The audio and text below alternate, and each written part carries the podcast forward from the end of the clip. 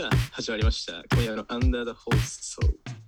第13回目の放送となっております。今夜お届けするのはカナダと、翔太郎です。よろしくお願いします。よろしくお願いします。お願いします。まあ、今日はもう、ちょっともう、ね、あの、ロシアのウクライナ侵攻が、いや、ついに戦争というものが始まってしまいましたので、まあ、そちらのところ、まあ、どんなことが起きてるのかみたいな話を、我々が発信をさせていただき、皆さんに理解して考えてもらうような放送になればいいなと思い、やらせていただきます。まあ、本当はこんな放送したくなかったんですけどね。そうですね、ちょっとね、予定外な感じではあるんですけど、まあまあまあ、触れられずにはね、まあいられないですよね、今回のこの件に関しては。はい。うん。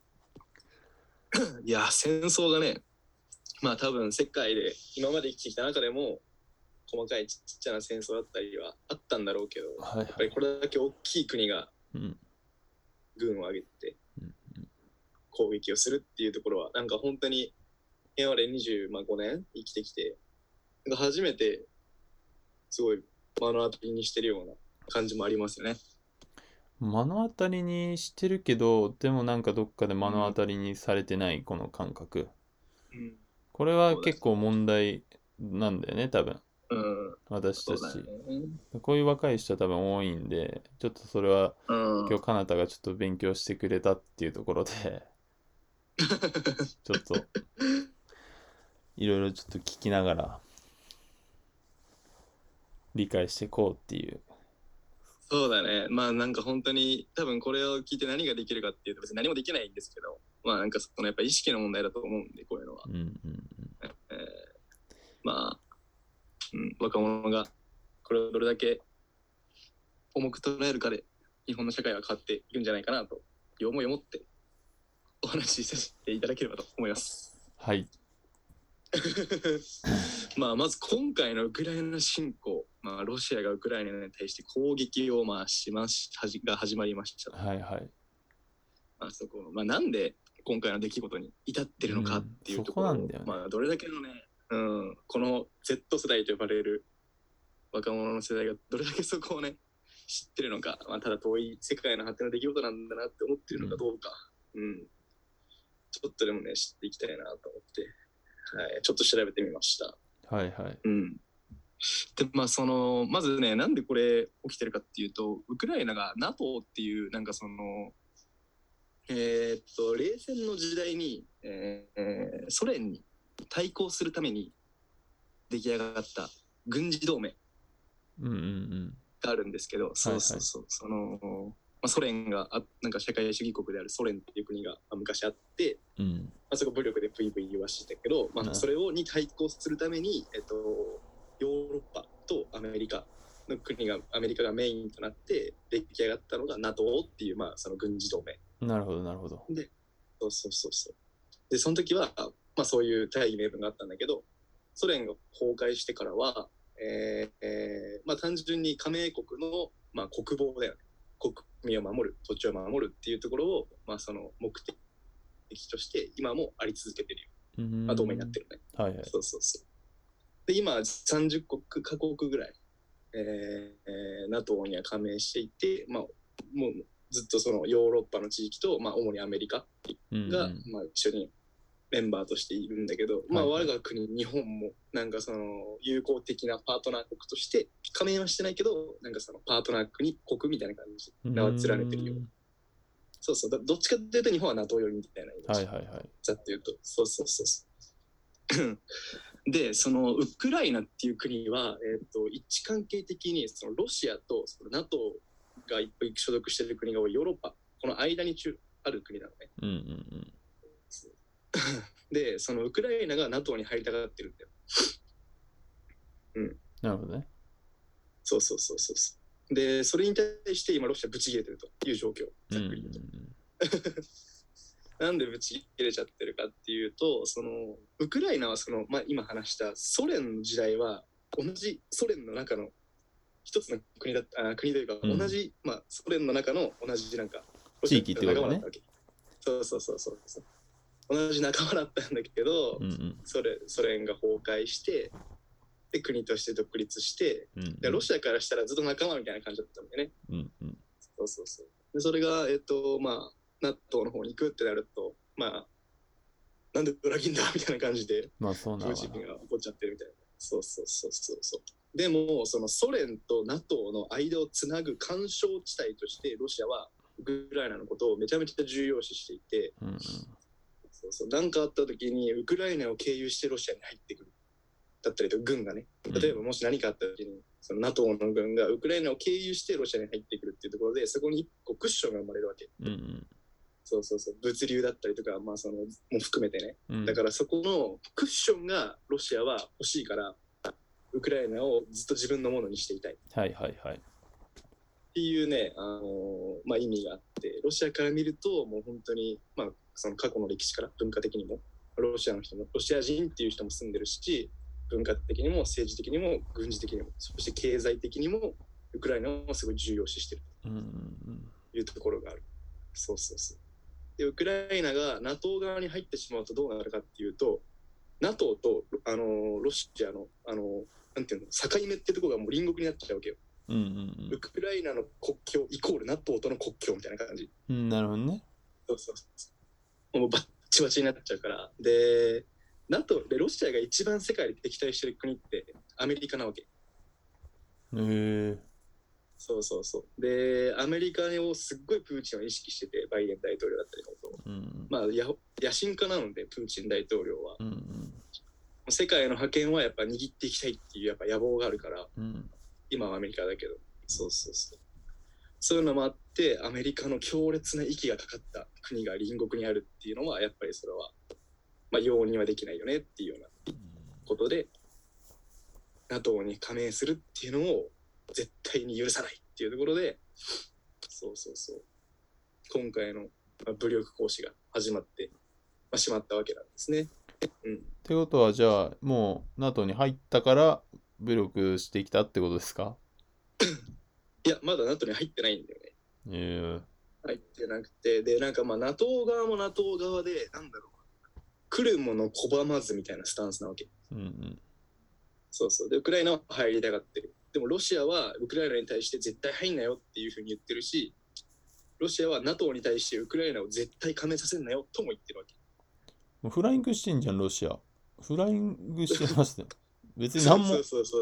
決まったわけでもないのに なんか勝手に入ってきて勝手に攻撃してきてんじそうそうそうそう。だからもうなんかもういろいろ、プーチンはいろんなそうやって各方面に圧力をかけていたんだけども、ゃんはいはい。まあ、それでも、まあ、そのウクライナは、まあ、ウクライナもウクライナで国の中で親ロシア派と、まあ、その NATO 側って感じで分かれてたりはするんだけど、まあ、基本的にはうん NATO 側に行きますよって行きたいですっていうのを意思を表明したと。うん。いうのがあります。それが原因で今回の、まあ、出来事が起きているというようなところですね。うんい。やーいや普通にそのなんだロシアの、まあ、考え的なのも別にまあ分かんないわけではないじゃん。まあ、うんうん。うん。クッション的なところでそのうんうんうん。何？なんかつくその国を一個設置しとけば、なんだろう。その攻撃に対してあ、うん。なんだ準備対応ができる時間が生まれるわけじゃんその分、いうん。やそれは、じゃあそれがそっちが NATO 行きたいって言ったら NATO に行かせてあげてその、うん。自分たちの国でそのクッション作れよみたいな俺はめっちゃ思った、うんうん そのなんでお前外で作ろうとしてんねんみたいな。自分らのテリトリーで、いでけえんだからロシア。内側にさその作ればうん。ってめっとちゃ今その翔太郎がそう言ったことも間違ってはいなく間違ってなくてでただロシアって世界でダントツで国土が広いわけじゃん。うんうんそうそう国土が広いからその分防衛がめっちゃ大変なわけよ。自分らの国を守ることが、うんうん。そうそうそう。で何が欲しいってえっとね港が欲しいらしいロシアは。もう一個。はいはいはい。えークソ寒い国だからなんかその港がやっぱり凍っちゃってたりとかしてなんかあんまりそのまあぶなんていうの？あの輸輸出輸出入とか。うんうん。そういったところがやっぱりあのー機動力がすごいかける機動力に欠ける部分があるので、まあ、うんそういったところも経済的な面からもそういうやっぱ港だったりとかの確保っていうのもやっぱり考えてはいるらしいね。そうそうそう。その国土もめちゃくちゃ広いから自分らで国防するにも金も時間も労力もすっごいかかる。っていうのがあるから、まあそのウクライナがあるだけでそれがだいぶ変わるっていう考えにはなってるらしいね。うん。まあ、プーチンに一個俺から言うこととすれば、その、はい。自分の欲をそんなに出したら、うんまあキリがねえぞっていう話なんですよ。そうですね。あるもので、あるもので楽しめよ。それが、本当そその、そんなこともわかんねえのっていうところだよね、結構。う んそうですね。プーチンさん野心家だからね。もうだって20年ぐらい大統領やってる。俺らがガキの頃からもう大統領だし。うん。うん。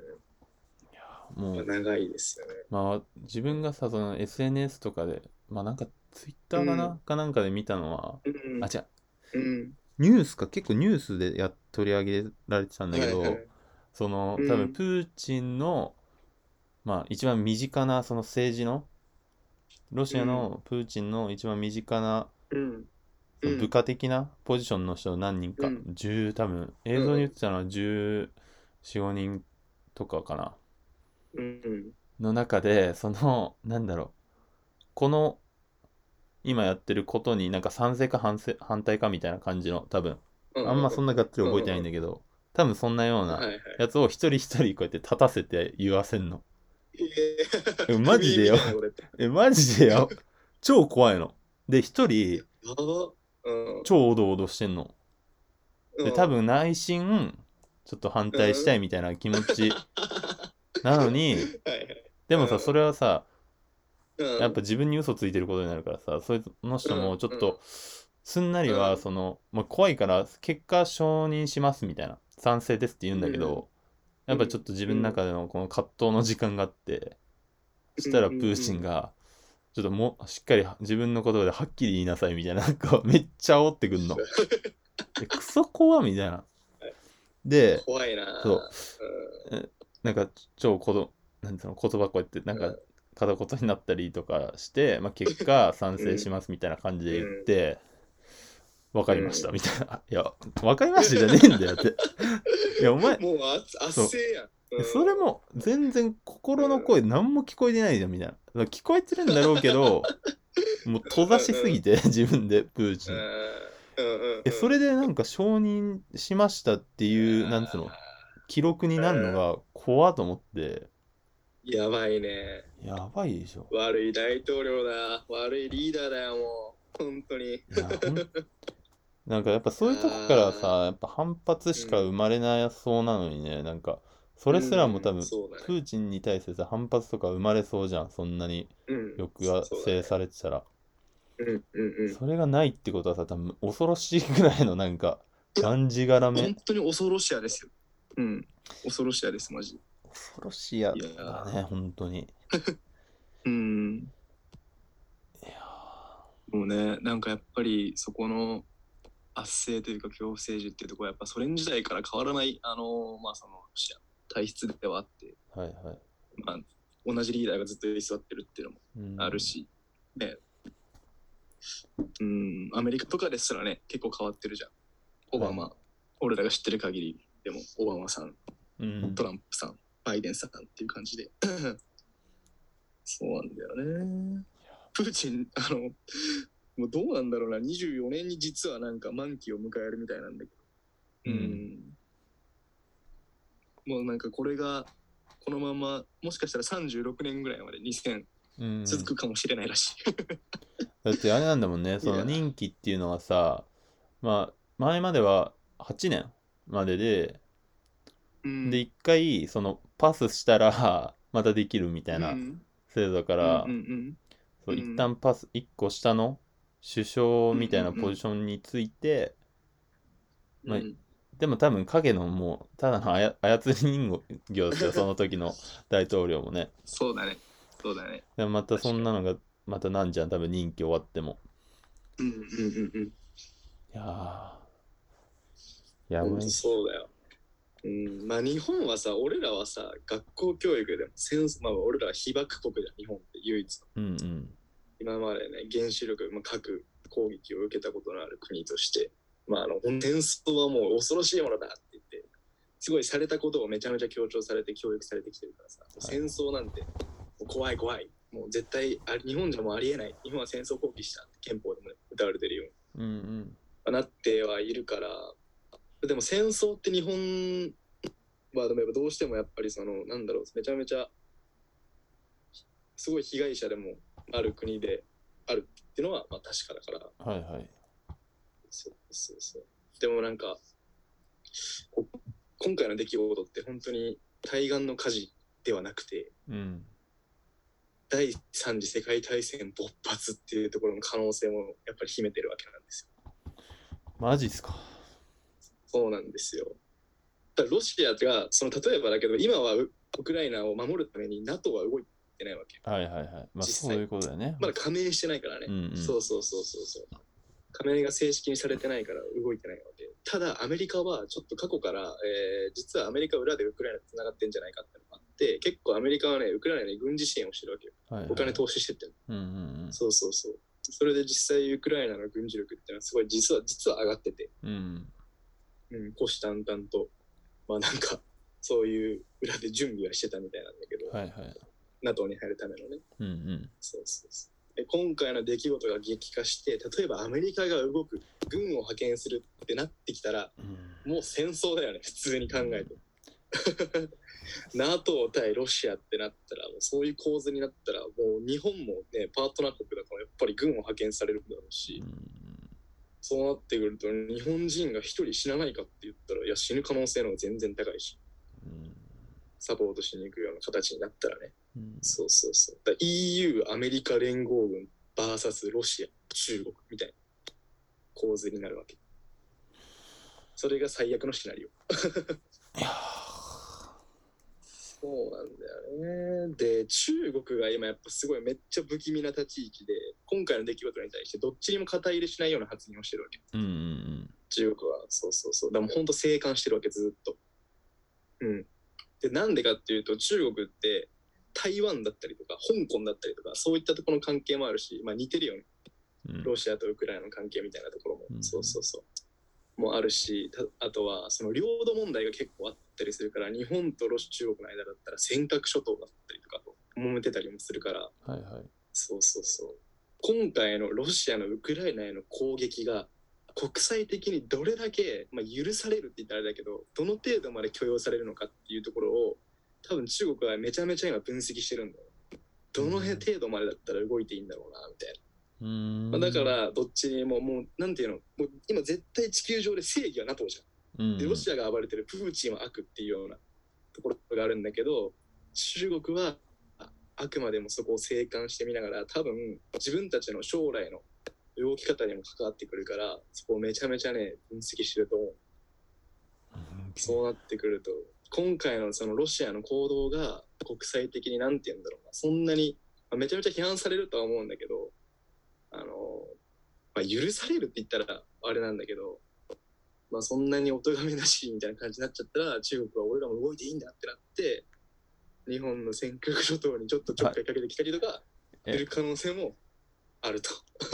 いやないでしょそのなんかお咎めなしになるっていう将来もうないでしょ100あるのかないと思うけど、いや、どうなんだろうね。いや、ロシアもロシアで結構大きい国だからさ、どこまでの制裁をさ、うん加えられるか、そしてその制裁を誰が加えるのかっていうのは問題があるわけじゃん。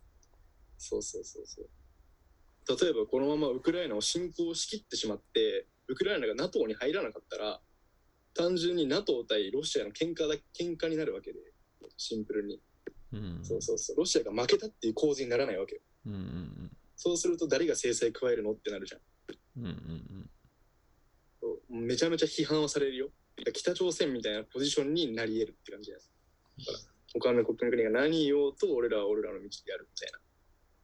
そうなってきてしまうと中国も今めちゃめちゃ、ね、経済的にも重要な国になってるしアメリカとも対立してるしさ。はいはいはい。すごい。そうそうそう。ねなんか行動を起こさないとは言えないんじゃないかなっていう。ところですよね。怖いな。いやー。まあねもう やっぱり俺らがやれることは、まあ、少ないかもしんないですけどまああるねこのね。やっぱスポーツがそのスポーツの力がね、はい。このはい戦争を止めてくれるんじゃないかなって俺は信じてまして。まあそれは、まあ、2005年まあ2006年か、2006年のこのドイツ、うん。サッカーのワールドカップですね。